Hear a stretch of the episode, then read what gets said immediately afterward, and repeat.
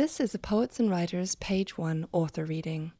To hear more, visit us at pw.org forward slash multimedia or at soundcloud.com forward slash poets and writers. Inconvenience.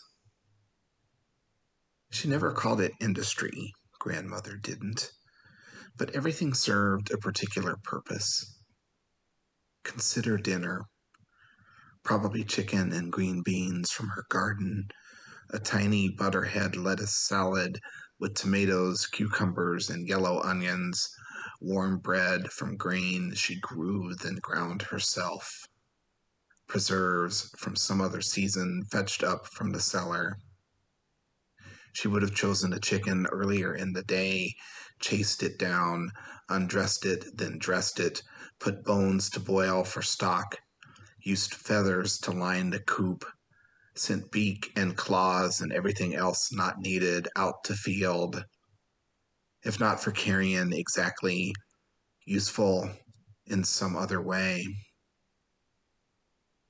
I study her in the small kitchen we had at our farmhouse in Oklahoma, standing resolutely in old, resoled shoes, wearing a dress she'd sewn from a simplicity pattern, the source of her apron, too. I watch her setting aside the gizzard and guts, then turn to start a cake. I was never really there, even when I was. I would have been outside picking up rocks or fishing at the pond, so alive. By my time, we were well into the appliance age, frozen things sh- assembled and shipped from factories far away, grabbed at the grocery, stored in our basement freezer.